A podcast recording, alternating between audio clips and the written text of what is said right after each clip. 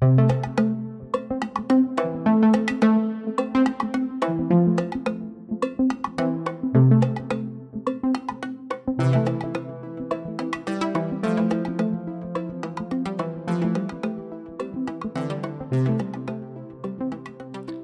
welcome to From the Platform. This is part two of our podcast on inclusion. And in this part of the podcast, we're focusing on gender. We talk about domestic violence and sexual abuse in this podcast. If you are experiencing any issues regarding the topics discussed in this podcast, please ring the domestic abuse helpline on 0808 2000 247, or you can ring the Christadelphian Support Network uh, on 0800 9545099, where all calls are taken in confidence by trained volunteers from the Christadelphian community. Those are numbers for UK listeners. If you um, live elsewhere, please be sure to call the appropriate helplines these general principles can be applied to all sorts of inclusivity, like being hmm. aware of these types of things. So last year, I think I listened to one of the Nomad podcasts, which is a really interesting, like Christian podcast. And there was a lady speaking about her experience of domestic violence. And it was really educational in terms of just learning about domestic violence and how prevalent it is and the ideas of like coercion and all that kind of thing. It was really fascinating, obviously, really, really sad. But the lady spoke quite passionately about the fact that a factor of her being vulnerable to domestic violence was her very conservative Christian upbringing. And that really, really got me thinking. I kind of really opened my eyes to the fact that we don't really talk about it as a mm. church. It's one of those things that we probably deal with on a level one listening thing. It's like, okay, domestic violence. Does that happen in my family? No. Nope, don't know anyone. Um, yeah. do I? Yeah. Has anyone ever spoken to me about this? No. Okay. I don't think it's got anything to do with me then. And then, particularly when it comes on to the subject of feminism as well, that can be seen as a very provocative thing to talk about, and again, a very political thing to talk about. So it can be another thing that's sidelined as, well, this this is just politics, or this is something that's very worldly that we don't want to talk about. Or you about. have a maybe a, a distinctive idea about like because feminism is different across the decades, isn't it? What that word even means. exactly, yeah, yeah. and so you you might be sidelining a feminism you know about or you think you know about Mm. and the person might be talking about yeah, yeah. something more modern which is even a reaction against Mm. older forms of feminism which Yeah, is a whole history in itself But yeah, it really made me think this is something that really has to be talked about because it has very damaging ramifications. So on the on the refuge website, which is refuge.org, there's one really frightening stat, which is almost one in three women aged 16 to 59 will experience domestic abuse in her lifetime. And that really brings up the fact that even though it's not discussed and it's not seen as something that's discussed in church, it is something that definitely happens within the Christadelphian community, which is a horrible thing Just to think statistically, about. it's- statistically it must happen, but it's not something that is kind of addressed. And also going on to kind of other really really awful statistics, like sixty three percent of sexual assaults are not reported to the police. So mm. not only do these things happen, but the people who they happen to are very unlikely to kind of report it. And, you know, there's terrible atrocities um, in various religious institutions of kind of abuse, um, particularly abuse against women. And is it actually really important that we learn how to talk about this, to be aware of the fact this is happening, be self aware of maybe our own ignorance and our knee jerk kind of reactions to them? because I've never had a conversation about it within No. the um, the format of church, and I guess if this is something that you experience, there's the um, Christadelphian Support Network, which is all confidential. Like you can call that up and, and speak to brothers and sisters there. So I started thinking about this and the fact that even just discussions around feminism and women's roles, again, they're really difficult to have because they're very highly um, charged. And yeah, there's just a lot of emotion and a lot of baggage that comes along with these conversations. Mm. And is this potentially quite a damaging thing that we're doing? So, we've talked before about how this can happen whilst doing the readings. Yeah, so my thoughts went to when so there's certain passages in the Bible, um, and there's a really excellent podcast series by the Bible Society called She Too hashtag She Too, which obviously came from the Me Too, Me too yeah. um, movement, which my friend recommended to me, and they are absolutely fascinating, and they go through various passages like the Levite's concubine in Judges, the response in Deuteronomy, you know about a man who rapes a virgin has to marry her uh, mm. the rape of Tamar, the treatment of Hagar by Abraham and Sarah, all these sorts of things that mm. I'm sure most people will have a memory of coming up in the mm. readings. Numbers five is another weird one. The one where the what happens in that one? woman, if the woman is suspected of having an affair, she has to go before the priest and go through this kind of oh yes ritual yeah, yeah. where she has to drink water that if and if she's been unfaithful, then she miscarries. And It's like mm. really quite horrific as yeah, a, yeah. As experience. And I think a lot of people who maybe grew up as Christadelphians, or at least in my memory, is you know it's a nice social thing to do, isn't it? When you go into someone's house, someone say, "Oh, let's do the readings," mm. and then you mm. start doing the readings. And actually, some you know the Bible is yeah. not an easy book to read yeah, quite often. Yeah, yeah. And sometimes it's like oh, it's Judges 21. Oh, maybe we won't do that Let's one. go to the next one instead. Yeah, yeah, or, yeah, you know, if you kind of. the lighter one for the social exactly, occasion. Exactly, yeah. Or in a situation where that is read mm. and the discussion points are things like, oh, and this then leads on to the history of this bad blood between those two tribes and the way the tribe of Benjamin was treated. Mm. And to me, it makes me think of the underlying message that that gives to maybe young people in the room yeah, or yeah, yeah. anyone in the room, really. In We've terms sidestepped of, this horrible treatment like, of this woman. We don't talk about those things because of an in, interesting historical. Fact. Exactly. Fact. Yeah, we look at the kind of academic thing instead. Mm. And I remember as well. This kind of also relates to the Black Lives Matter portion that we were talking about. I remember listening to a podcast that I cannot remember the name of now, um, and there was a talk by a black lady who was a pastor. And in her talk, she talked about looking at the Bible through the eyes of a black woman, and how when you look at the story of, um, you know, Hagar being a slave from another country, how it brings like a richness to looking at that, and other parts of the Bible that you look at. And I think she she'd written a book which was thinking about the gospel in terms of reading it through a black woman's eyes. I remember thinking, oh, that's that's interesting, but it, it seems a bit niche, you know. Right. That's a bit of a side thing. Oh, that's an interesting thing to maybe oh, that's listen an interesting to. like novelty. Yeah, exa- exactly. Sure. Yeah, that's a really good word. And and you know, that's genuinely what I thought. Mm. And then towards the end of the podcast, she talked about the Western white male academic approach to studying the Bible is not the objective view.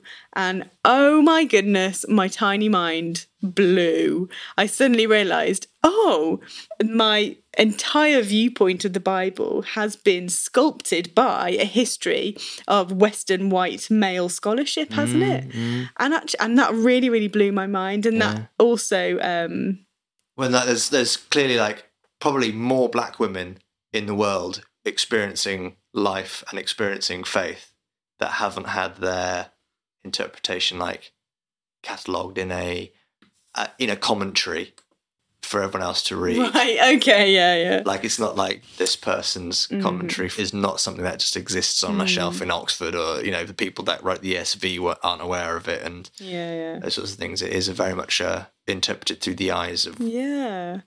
And the ESV, for example, I remember reading this is um, translated, interpreted, reviewed, and published by exclusively white men. There's no mm. women on the board at all. And so, yeah, it's like. Yeah. And that really started to open my mind in terms of the way that I read the Bible is through a kind of white Western intellectual man's viewpoint. Mm-hmm. And actually, there's so much that we're possibly missing. And so we could be incredibly skewed. Yeah. For example, reading a really traumatic passage, which has, you know, violence against women, has slaves in it, etc. Yeah, yeah, and you bring out the point of, oh, and that, of course, links together the narrative of the relationship between the tribes. And there's some interesting numbers in here, that kind of thing, rather than focusing on actually the thing that's happening here is something really horrific that we should talk about. And, mm. and, is, and is the person. experience of a lot of people people Exactly, yeah, yeah. And again, it's just the subliminal messages we're giving potentially to young people that maybe we just don't talk about these things, which means that then if they do have a traumatic experience, particularly when the message is just abstinence until marriage, with no kind of grey area and no advice for anything else, or this isn't the place where you come to talk about anything else. Mm. There's a lot of potential there for quite damaging things to happen with young people as they kind of enter relationships with each other. You're literally just putting forward the ideal, and it's like if you experience anything other than this ideal, then we don't have a platform No, we don't talk about you it. to have any, yeah. any discussion about this. It's Yeah. more like don't talk about it because Mm. you're going to be shamed or you're going to be Definitely. yeah. And um, so I've got a little section here on which I've titled Feminism 101. Um, and a kind of really founding principle is uh, woman as the other. So it's kind of again it's seen as like a the perspective of a woman or Is the novel one? yeah, it's the, yeah, it's novel. It's the other thing. So Simone de Beauvoir was the person who kind of came up with this, and she said Who's represent. She was a writer, a French writer, who was very active, like in the forties and fifties, and she came up with some of these kind of key foundational ideas. So she said, representation of the world, like the world itself, is the work of men. They describe it from their own point of view, which they confuse with the absolute truth. So representation Of the is world. of the world, like the world itself, is made by men. hmm So how does he? What does she mean by the world is made by men? Is in like in that time period, like everything, all the decisions in terms of design and infrastructure and Yeah, essentially, yeah. was the- made by men. The, the men had had the power. That's interesting because you you were reading that book where it was talking about like when people do trials for medicine, it, it just so happens that they do all the testing on men. So Mhm. something like paracetamol has its optimal effect on men, and then they presume that it just works for women in the same Mhm. way, when actually it could be completely different, Yeah, and don't bother actually testing women. which is something really, really interesting. So she says that, and then what's the second part to it? Humanity is male, and man defines woman not as herself, but relative to him. She is the Right, other. Right.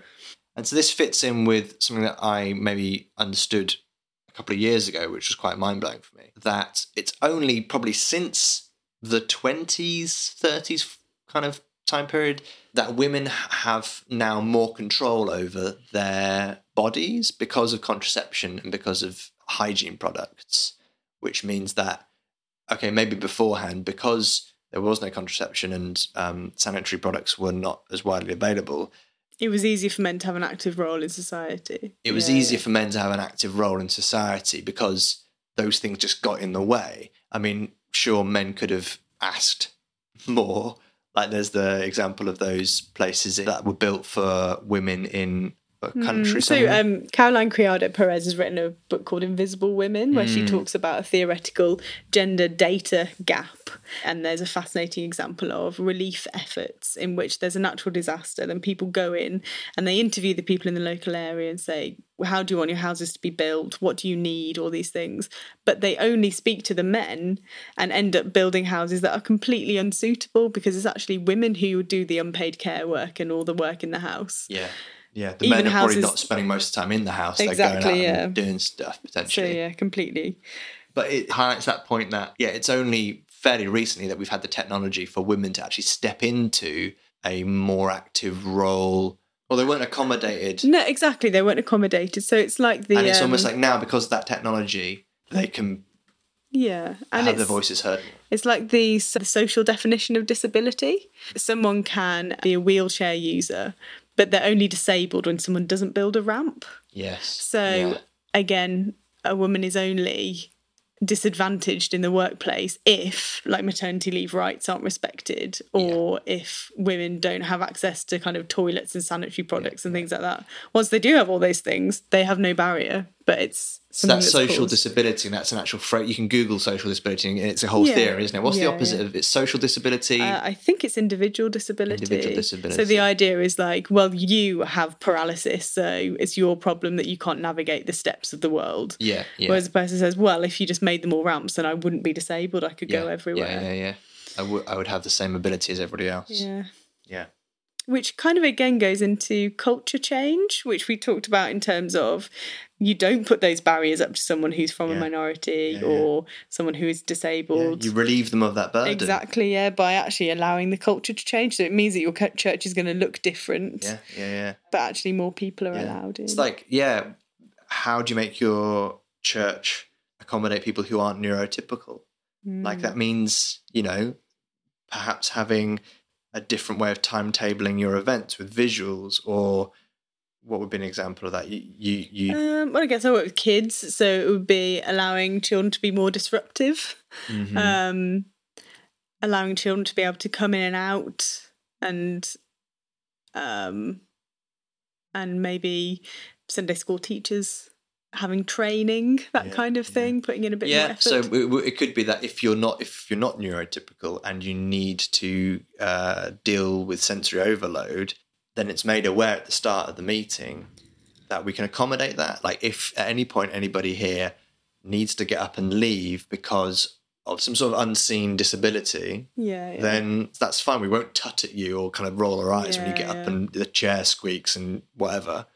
Like we're aware that you just people need to leave for this. people might bit. need to Yeah, leave yeah. for a reason, no matter how sacred silence might be to some Mm. people.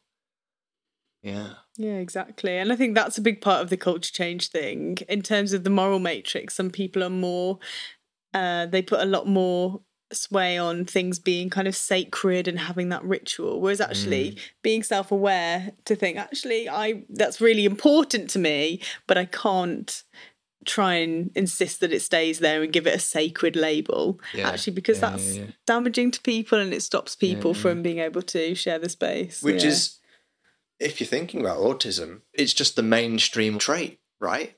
Like if you enforcing silence because of your need for it, imagine if the tables were turned and it was actually making loads of noise was the sacred thing to do. Mm. And so when you go in there, it's like a massive din and you can't handle it. You just have to leave.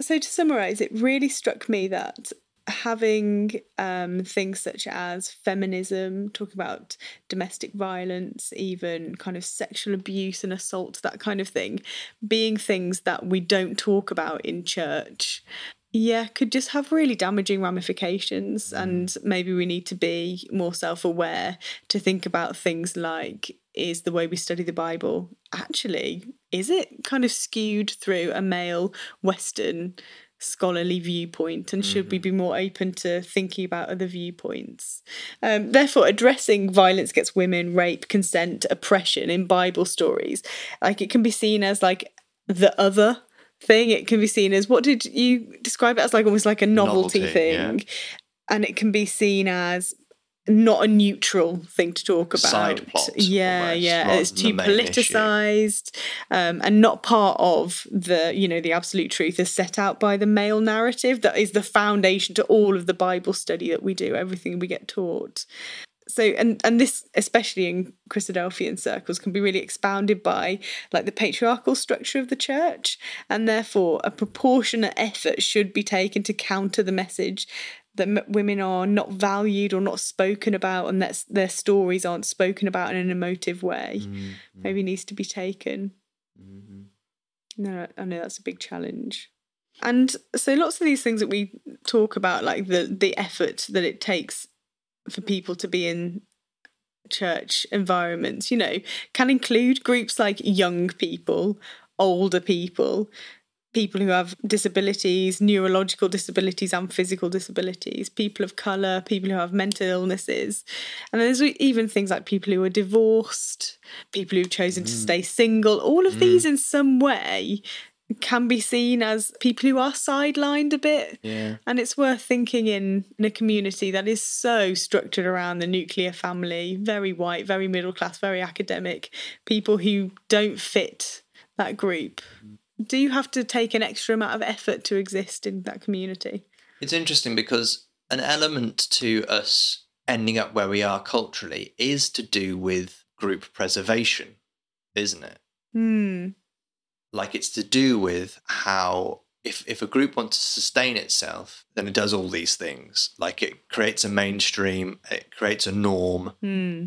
But I think as we've seen with the Christopher community, when you restrict that norm so much, it shrinks and shrinks and shrinks until it disappears. Mm, and exactly. in the UK, with the number of Iranian people now joining our church, we've had an unexpected growth that hasn't come from finding more people like us and persuading them to join. Mm. It's come from a completely different culture, for some reason, attaching itself to our group, and us then ha- now having to be forced to change our culture rather than willingly do it, which has kind of meant a slow response in some senses. But also, if you restrict the group's social makeup, then you will stagnate and shrink. And because people won't feel comfortable in that group. Definitely. And especially around the concepts and the language of inclusion, and even when it gets called things like identity politics, which again is another one of those really loaded political terms. There's a really nice quote by an author called Amanda Montell when she talks about the concept of learning new ways of talking and approaching new ideas. She says, even well meaning people get confused and defensive. This is a natural reaction, so be aware of it. Mm. So, for ourselves, if we hear about, you know, a new thing or something that seems a bit political or to do with inclusivity that we're not too sure about, be aware that it's completely natural to be a bit defensive to begin with because it's another thing that says you're going to have to think about this and potentially yeah. change your mind or your approach on it. You're going to have to put some effort in yeah, and yeah. potentially and change the culture the of your group, which yeah, is a really yeah. scary thing to do. So just being aware of, oh yeah, I feel defensive about that. Oh yeah, it's because of that. Mm-hmm. So that can at least just aid you to be a little bit more open minded. Mm-hmm. Cool. I think we'll end there and in the next episode, I really want to talk about something called nonviolent communication, which I think tacks onto this quite nicely. If you want to do some homework, you can look up nonviolent communication by Marshall Rosen. I really recommend his book. And yeah, we'll try and talk about that next time. Thanks again for listening. Check out the other podcasts on the WCF.